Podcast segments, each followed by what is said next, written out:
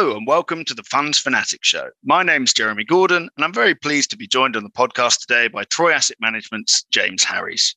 James is the lead manager of a growing number of income portfolios, including the 760 million Trojan Global Income Fund and Securities Trust of Scotland, after Troy won the mandate to run the investment trust in 2020. Troy, as a firm, very much positions itself as protecting investors' wealth during volatile market conditions, much like we had today, making now a good time to talk to James and see how that's been working out. James, welcome to the podcast. Thanks very much. Yeah, well, we, have seen quite a downturn in markets recently. And in your latest fund fact sheets, you, you discuss a recent trip to the US, meeting all sorts of companies in person for the first time in a long time. Did you come away feeling optimistic or not?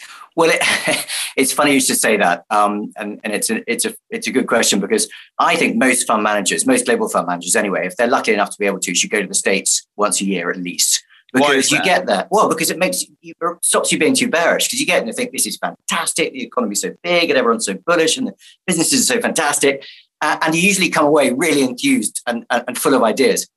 And it was great to go back to New York and go back to the States and to meet lots of companies. But I have to say that didn't have quite that effect this year. Uh, the companies themselves were a good deal more downbeat than usual. I mean, still, you know, they're still optimistic in America because that's their way. But um, they were seeing a lot of inflationary pressure at every level of their businesses. They're all preparing for a more difficult time. Jamie Dimon, the, the boss of um, JP Morgan, described it as a as a hurricane on the on the horizon that's coming this way, uh, and, and maybe they should should be a bit more careful interesting enough, the only business where things were absolutely booming was Canadian National, who moved commodities around the states. Um, and uh, they were they're a railroad company, are they? Indeed, yes. Um, but otherwise, I came away thinking, crumbs. You know, that these businesses are beginning to uh, to recognise that there is a um, a more difficult period coming. Okay, and was it? I mean, did that recall any previous times you, you'd gone over, or, or it was know, more, even, it, it was more bearish, was it? It was more marked than it had been in previous times because I do think you know we're we've moved into a different world, really. We've moved into a world where we have the end of free money. And, you know, that's just a fundamental change. Uh, and is going to have big macro and micro implications. And the micro implications, i.e., microeconomic, i.e., company specific, are being picked up by the management teams of these companies, and so they're you know they're preparing themselves for more difficult time.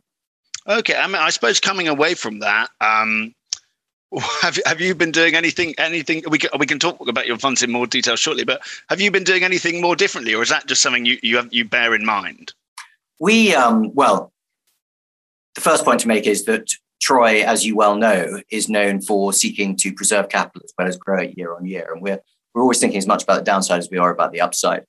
And you may have heard me uh, say this before but bubbles are problematic as an investor because you can look like a fool before the bubble or you can look like a fool after the bubble. And it's generally speaking much better to be look like a fool before, even though it doesn't feel like it. So 12 or 18 months ago, you know, we were pretty cautious about the outlook. We were positioned for that. Um, we were invested in a number of businesses which we felt to be resilient and um, uh, um, durable, and that we could say something sensible about what they might look like in three, five, seven, ten years' time.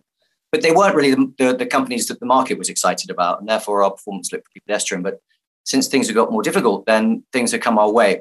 To directly answer your questions, does it mean that we've changed the way we do things? The answer is no, because we've always focused on quality businesses. And by that, we mean businesses that have a high return on capital employed, that are sustained by, sustained by identifiable competitive advantages.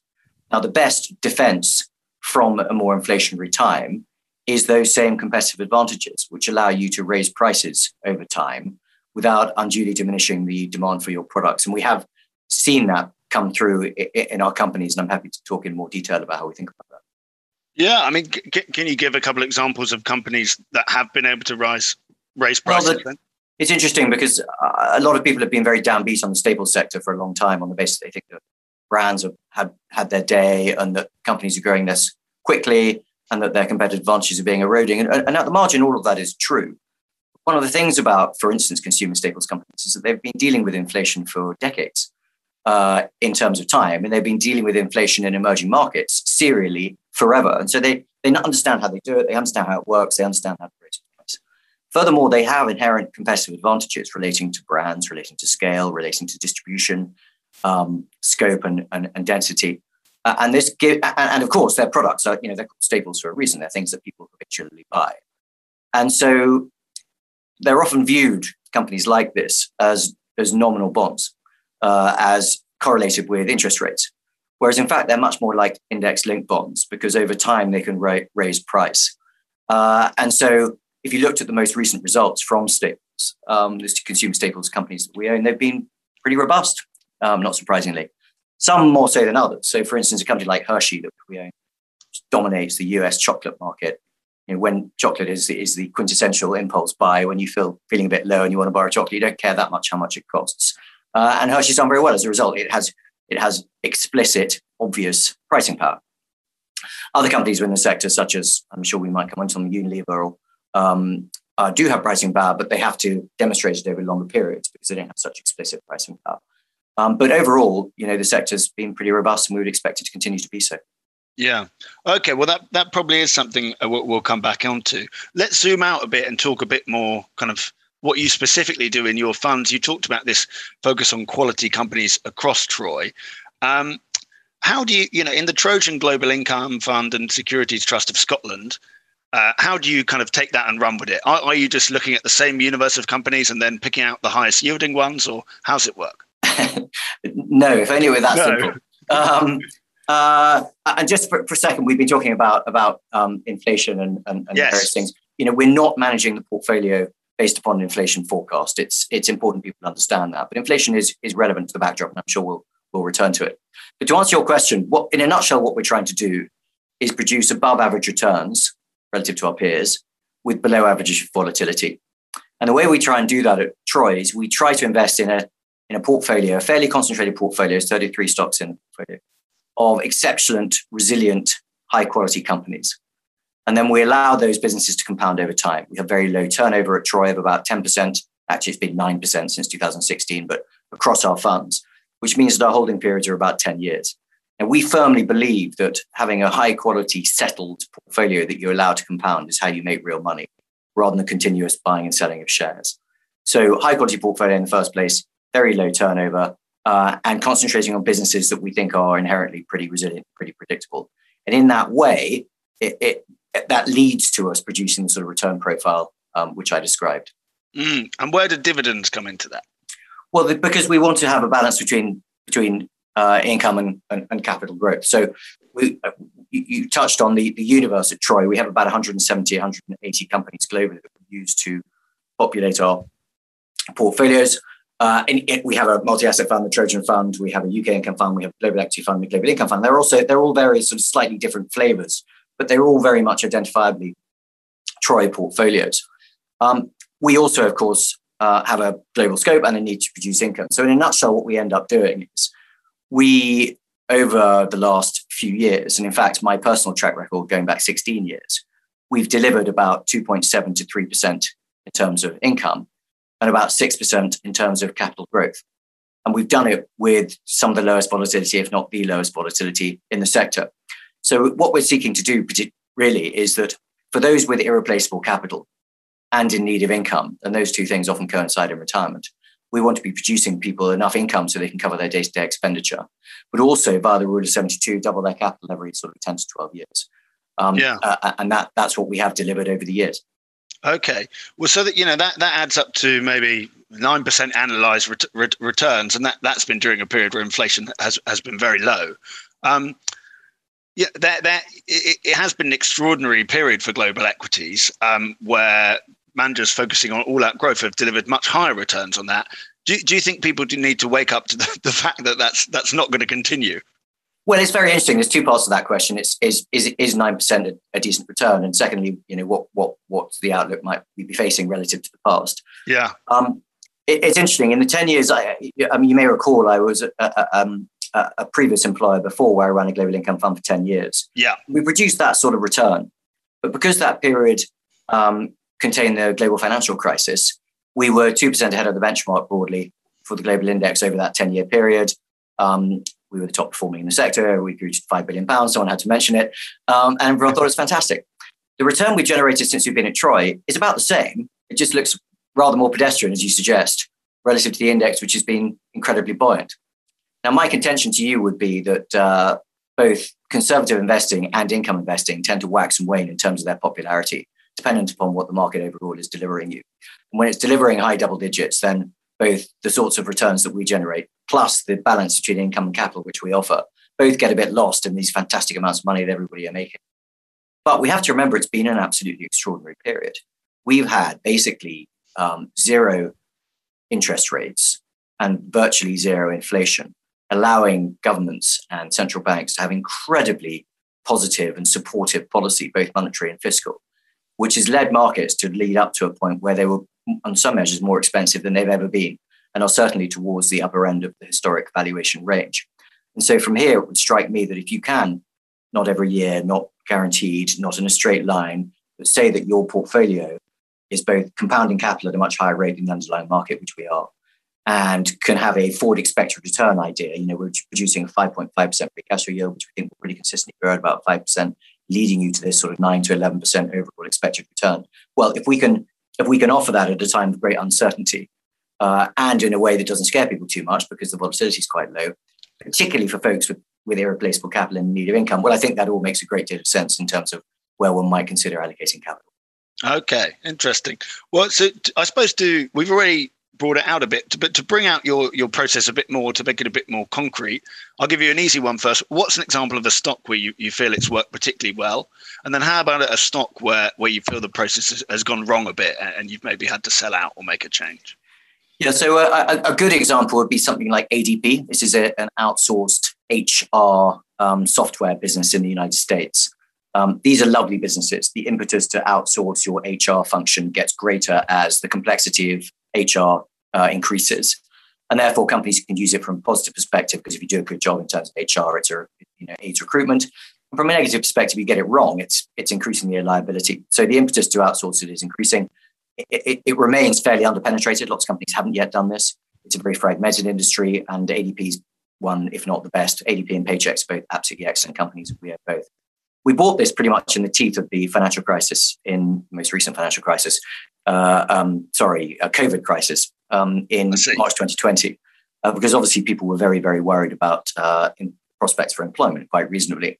But our view was, first of all, we felt this business would be far more robust than many expected, and secondly, that the time to be buying a business like this, surely, that's focused on on on on, on recruitment and people, is when people are most bearish on that particular sector. And so we were able to buy it on a, on a very attractive cash flow yield, and it's done very well for us since then. This is a business, in terms of the balance between income quality and growth, high returns on capital it generates, consistent growth that it generates, the capital like business model, it's a software business effectively. That's exactly the sort of thing that we want to be doing. And so that's what, so we're very happy with that holding. Thanks, James. What, what about an example of a that's worked less well? Well, we had an investment in a business called IG Group, um, which is a UK spread betting business and we um, it has the because it's dominant in its sector, it has the tightest spreads that it offers its uh, um, customers, and therefore has a sustainable competitive advantage.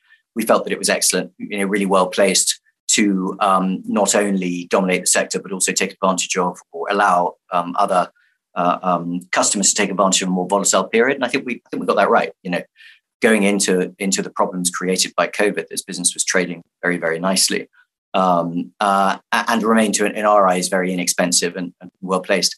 Unfortunately, the company then did a uh, an acquisition of a company called Tasty Trade, which was a recently um, established futures and options broker and uh, education platforms, they call it. it. Struck me as more like a sort of YouTube channel. Um, and they paid a billion dollars, 8.6 times sales, and raised a load of equity to do it, um, which we weren't very happy about, not least because the um, they did it using a piece of COVID legislation, which meant they could raise that amount of capital without having to ask the shareholders. So we weren't very happy about that, both with regards to the, the deal that they'd done or the manner in which it had been done. And so we ultimately, having having expressed our views to the company, uh, decided to sell. So that was an example where we we went in, I think, for the right reasons, but something changed and caused us to change our mind. Okay. And another fairly recent sale is Fever-Tree. Is, is that right in some of your portfolios? Uh, only in the um, in Securities Trust of Scotland. Okay. We hold Domino's Pizza in the open-ended strategy, which we love. Yeah. Um, we um, couldn't buy more Domino's Pizza because we own a lot of it as a house. But as some stock became available, we switched Fever-Tree into uh, Domino's so that the two, the open-ended structure and the closed-ended structure, are now aligned. So I it's see. not a particularly brilliant example. Okay, then. And well, you, you don't buy too buy and sell too often in general, but Admiral, uh, the insurer, is quite a recent buy. How does that fit with your approach? Yeah. So, um, well, first of all, we funded it from um, GSK, GlaxoSmithKline, um, ah. which is you know is is known as a blue chip in the UK market. Uh, and you know we've had a long history with this business, but it it, it would be towards the bottom end of the sort of quality companies that we would like to own in the portfolio. And for a number of reasons, it's done really well because, of course, they're splitting off their consumer arm, which Unilever bid for, which I think highlights the value in that area because the dollar's been very strong and they've got a lot of dollar earnings, obviously, because they're inherently splitting up and, and, and um, dropping their dividend and right sizing the um, capital structure of both businesses. I think generally speaking, the market's been more, more bullish on that company and the shares have performed very well. But at the same time, Admiral Group had done very poorly because um, it gone up a lot during COVID because we were all paying. I, am a I'm a customer of Admiral, coincidentally. So we I. paying our premiums without without driving anywhere, and so the share price did this, and then that's all com- completely come out, so to speak. So it was very timely from both an income and capital perspective to be switching one into the other. The thing about Admirals is really interesting. It's not the sort of business we would generally go for. Insurance companies tend to be quite uh, complicated, quite opaque. Um, but it's a bit of an exception to the rule. And I must say, I've been a bit remiss in this because I've known of Admiral Group, not least as a customer, for years. But I hadn't really. Um, we have an analyst on our UK income team called Aniruddha Kulkarni, who did a really excellent piece of work and teased out on you know, what makes this a special business. Um, and I hadn't fully appreciated that. And the reason it's a special business is, is, is grounded in this because it, it, it, it, it concentrates on a cohort, which I'm afraid to say I am no longer a part, which is young men in fast cars. what this means is that they have a great data set for this area. They're able to price for that. And very unusually, and most importantly, it means that they make an, a profit on their underwriting through the cycle. It's actually very unusual for an insurance company. Usually they make a loss on their underwriting and they make up the profits. Because they're able to make a profit on their underwriting over the cycle, they then, they then offload the insurance risks to Munich Re, um, which is a which is a big, ponderous, low return uh, German reinsurer that we wouldn't we wouldn't own in the portfolio. So Admiral offload the risk but keep the profitability. They're also very very tight on costs. It's a very tightly managed business. So you you put all that together, a particular data set leading to particular pricing, which leads to particularly profitable underwriting, uh, a low cost base, uh, uh, and having outsourced the insurance risk, it, it makes for a very high return on equity business, very limited capital requirements and to us a very an exceptionally high quality you know uh, uh, income contributor to the portfolio. Mm. So you know we were we were very happy that we were able to buy it at about twelve point eight times um, price to earnings, and uh, that looks very inexpensive to us, and we're probably likely to hold it for ten years or more. Yeah. Okay, thanks. Let's talk about Unilever a little bit because it's it's a stock that kind of might exemplify Troy's approach, and it hasn't really been doing well for a few years. It's been attacked by some other fund managers. What do you think's been going wrong at Unilever, and what what do you want to see improve, or, or has it been unfairly maligned? Well, it's a bit of. I mean, let's think about it. So, so there are lots of things to like about Unilever. I mean, after all, it's generated a, a, a, very attractive return on capital employed for a long period of time, although it's come down a little bit, still high relative to many other businesses. It has lots of the sort of attributes that we're looking for in business, in the sense that it has um, repeat um, um, familiar staples type products that people buy habitually uh, and um, become very attached to. It has an amazing brand and broadness and depth of distribution, notably in emerging markets, which is basically impossible to, to replicate or to build out unless you throw an incredibly large amount of money and an awful long time at. It has a range of large, identifiable, popular brands. Um, and you put all that together, and it represents a very attractive global income asset. If we're looking for something that could reliably, dependably um, generate a return between income and capital over time uh, and grow the income um, derived from uh, high returns on capital employed, themselves supported by identifiable, identifiable competitive advantages, well, TIP was all of those things. Um, it is true that it's had a bit more of a difficult time recently.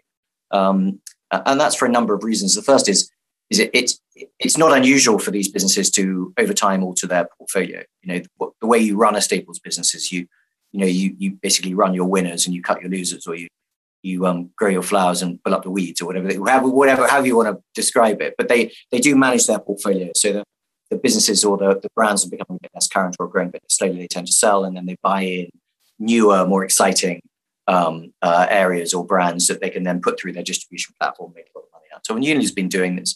Arguably, it could have done it a bit more aggressively with a bit more zip.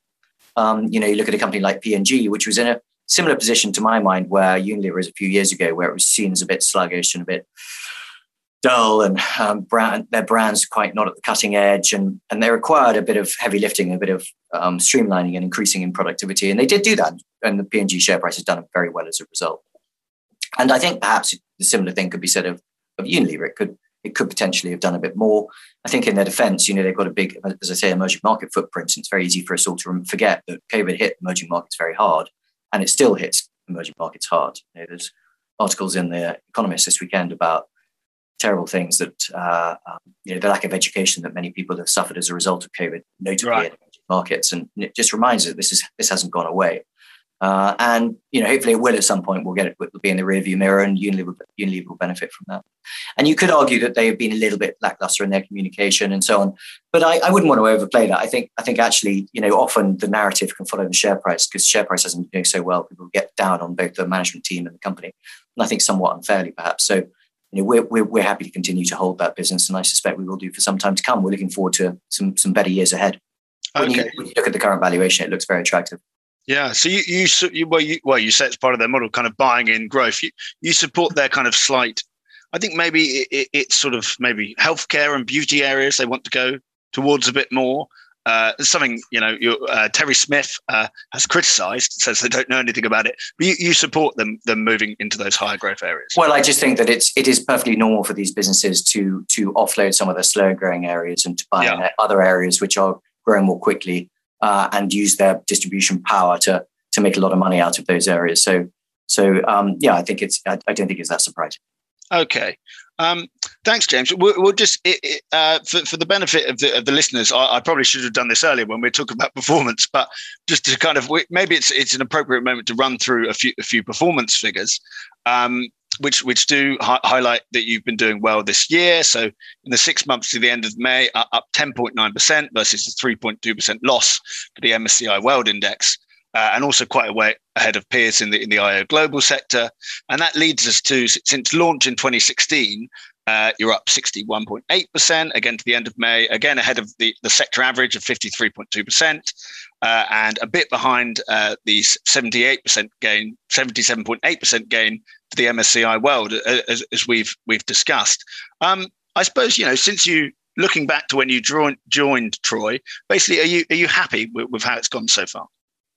Well, it's kind of easy to bring up performance, particularly at, at, this moment when it, you know, I think we're, I think we're right. I think I'm right in saying we're top quartile over, you know, one year, three year, five year. And yeah. If you, if you, if you add it to my previous track record, 10 year, 15 year, 16 year, you know, it's a more difficult market. It's Troy's market, and our and our relative numbers are, are relatively good. So thank you for mentioning that.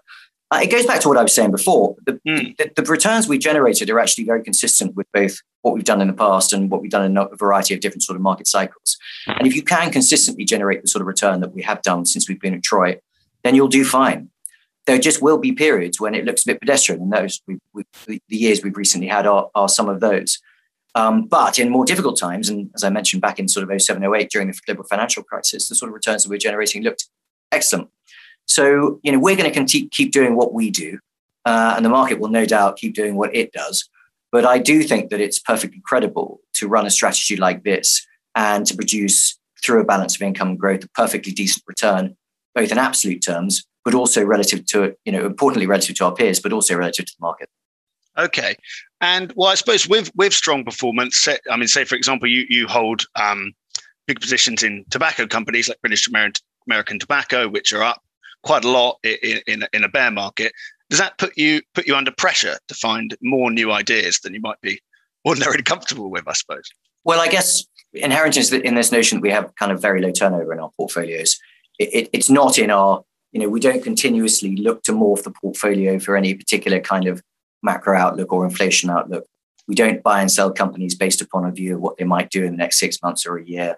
We don't stray into sectors that we think are inherently low quality or low return on capital employed. Yeah. So, um, you know, we, we, we, we, we're not no turnover, we are low turnover. So we will sometimes take action. That's as a result of if a company becomes really egregiously valued. Although if you're prepared to hold a business over a very long period of time, there will be times when it looks up with events in terms of valuation. That's fine with us. There, there might be other times when we've got a better idea, and that's fine. The competition for capital means that we do um, take action in the portfolio. And the third is if um, if we get it wrong, uh, and that does that does happen. Specifically with regard to your question, it's a really interesting area because um, going back 12 or 18 months when we scaled, I'd like to think of them as nicotine consumer products companies as opposed to tobacco because they won't be tobacco companies much longer. Okay. Migrating everybody onto their next gen products, which turn out to be at scale more profitable than the traditional combustible business and are taxed more lowly um, because governments quite reasonably or quite you know sensibly are trying to encourage people to switch from less from the more harmful to less harmful product, and and that and that creates better profitability. Um, we were at a time when we felt markets to be highly speculative. We wrote about it at the time.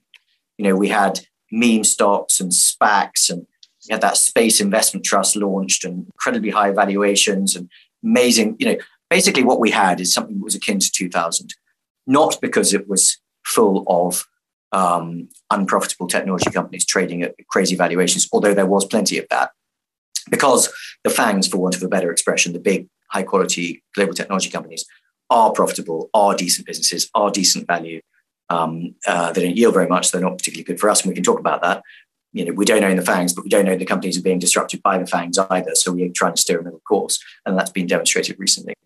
Um, but it was it was just a time where you could it was just transparently a very speculative time. The reason it was like 2000 is because what created the final blow off top in 2000 was the authorities acting, in my view, um, pretty recklessly because they were terrified about the Y2K problem, if you recall. You know, this idea that everything was going to crash as computers ticked over into the new millennium. Well, COVID provided the same thing, the same externality, if you like, the same Deus Ex Machina, the, the thing that created this the spark for the authorities to really go for it and to have monetary and fiscal policy, which in retrospect probably was very um, irresponsible. I mean, gosh, look at what's going on in Sri Lanka. I mean, that that is the that is the best example globally of what can go really badly wrong mm, if, you, if you spend money willy nilly and then print money to fund it and get economic collapse. Now that's happening in much, you know, in, in much less awful way in most countries around the world. They all spent money like there was no tomorrow and then uh, used printing presses effectively uh, via monetary policy to support it. And we're reaping this, we're reaping the whirlwind now because while they were doing that and there was no inflation, that was fine. But as soon as inflation appears, you can't do that any longer. And so they're having to rein it in um, but having pushed asset prices to a level where their very valuation creates fragility. Um, because you know, as, as, asset prices fall, it creates all sorts of problems all over the place. As in, inflation rates go up, it creates all sorts of problems all over the places we're seeing, uh, and so on. Um, so, so that that was the backdrop. I know this is a long answer to your question, but it's important because at that time there were very there were lots of cheap assets, but there were really very few high quality cheap assets, and you could identify perhaps oil or mining banks or nicotine consumer products companies. Difference is that first three are not good businesses.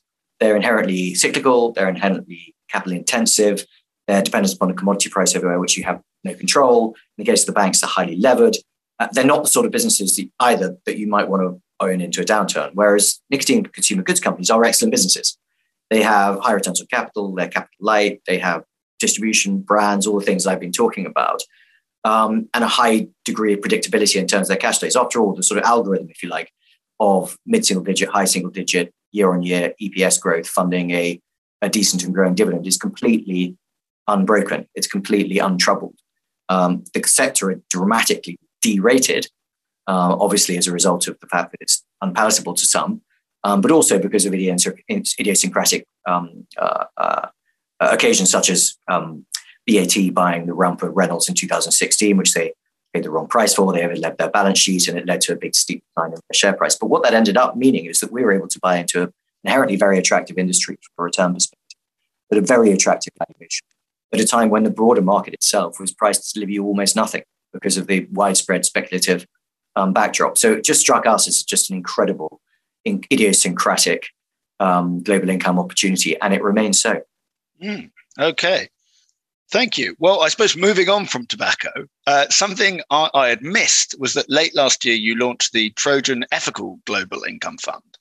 Um, what you know, tell us a bit about that. What, why was that, and how does it differ from your other funds? I guess it, one is it doesn't own tobacco. I think. Indeed. So um, basically, we had a client uh, who said, "We like we like your approach. We like the team. We like uh, the return profile. We like Troy." um, but we don't want to invest in in, in nicotine secured products or or uh, a number of different sectors. Could would you would you would you mind launching an ethical version of the strategy for us? We're like, no, absolutely fine. If that's what you'd like, we're very happy to do it.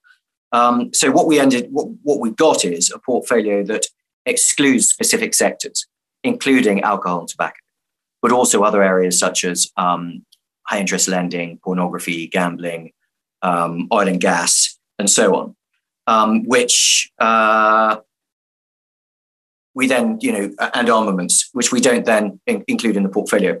Now, but at the same time, we're trying to make it as consistent with the, the unconstrained fund, if you like, as possible. So there are four companies that effectively we can't own in the ethical fund, which is three nicotine consumer products companies and Diageo. And we replace them with effectively the next best ideas that we have in the universe. Now, what we didn't do is try and replicate the kind of uh, the attributes that you get from the nicotine consumer products companies because they're, they're idiosyncratically, as I think I've hoped I've demonstrated in our minds, an incredibly attractive investment, but there, there isn't anything else quite like it in the market.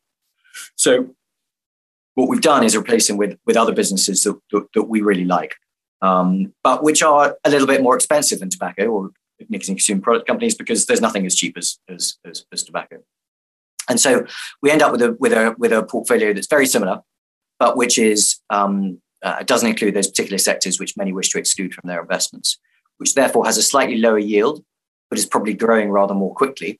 So we think, we hope over the, you know, in the short term, it's very difficult to, to, for the funds to be exactly the same, but over the longer term, we suspect they'll produce quite a similar return, just, just made up of a slightly different balance between capital and income. Yeah.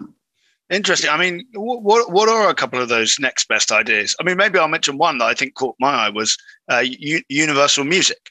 Yeah, well, I mean, it, uh, um, Coloplast, Chr. Hansen, Universal Music would all be three, three, three really good examples. I mean, in terms of Universal Music, it, this, this is an amazing business. I mean, it owns, I think I'm right in saying, a third of all music ever created, uh, as an effectively a royalty on all of those songs that we all like listening to. Uh, and what's nice about that is it's kind of platform agnostic. So you don't have to work out whether it's Spotify or whether it's Apple Music, whether whatever is going to be playing the music because you own the upstream resource, if you like. You make money whoever, however people consume it. The second thing to say is that it's so in a sense you don't have to worry about some kind of massive technological disruption. Yeah, because you own, you, you own what everybody wants. Okay. You know, I don't know what your favorite song is, but that's not going to change depending on, what platform you're listening to, and nor me. Uh, and the second point is it's not like Netflix, for instance, which you know the end game for a business like Netflix, where you have to continuously in an arms race for content and for eyeballs, um, means that it's actually you know the, the end game, the end state profitability of that industry may well not be attractive. Whereas for music, you know, you'll listen to your favorite song again and again and again and again and again. Whereas I would say to you that there's probably only you could probably only watch Bridgerton once, if at all. Um, but um, you see, you get my point. So it's a, it's a, it's a very different business, and and as a result, it's it's growing pretty quickly. It's pretty attractively valued, um, and we thought it was a it was a um, an interesting asset for for this portfolio. And actually, all three of those are good examples whereby they, they will all, I suspect, find their way into the unconstrained fund, um, but at a time when the valuation of, of those businesses relative to nicotine consumer products companies may have corrected somewhat. So, so we, you know, there is a consistency about how we manage PIF funds. I see. Okay, thanks very much. Well, thanks, James. I think that's everything I wanted to ask about investment, really. Um, you know, maybe lastly, we, we can give people a bit more of a sense of, of what you, what, what you know, what else you like to do. What I mean, so what, what, what are, what are some of your other interests outside fund, fund management?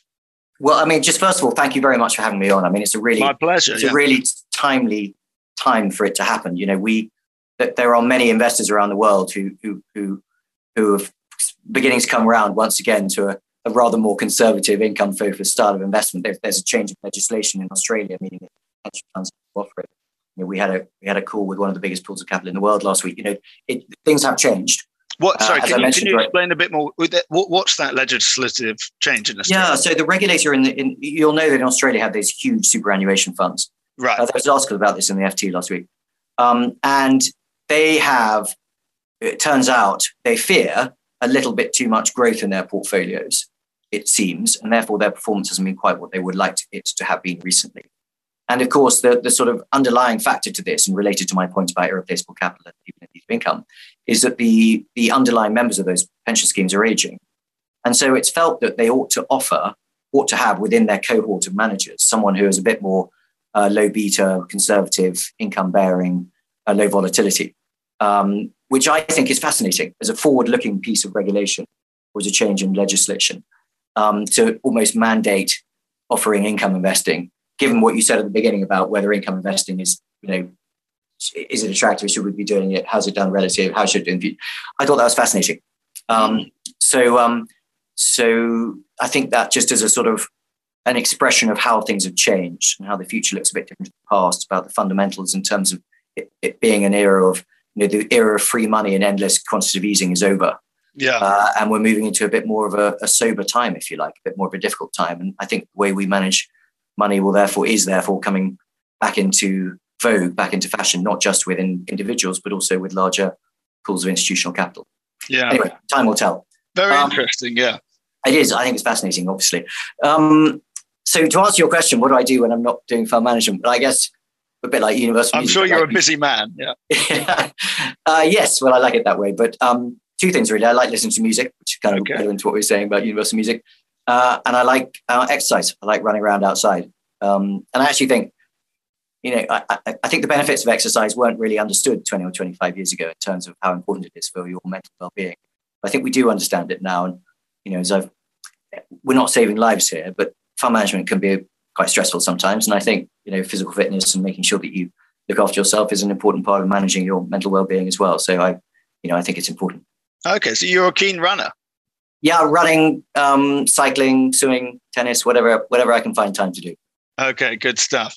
Okay, well, thank, thanks very much, James. We maybe we've taken up you know enough of your your, your time time today. Um, well, there's so, an awful lot to cover at the moment, but but thank you very much for the questions. Yeah. And, um, um, yeah, speak soon. Fantastic. Well, yeah, thank, thank, thanks again for coming on, James. Great, great to have you. And I suppose that the last thing to say from me is thank you very much, everyone, for for listening at home. And please join us again soon for more Funds Fanatic Show podcasts.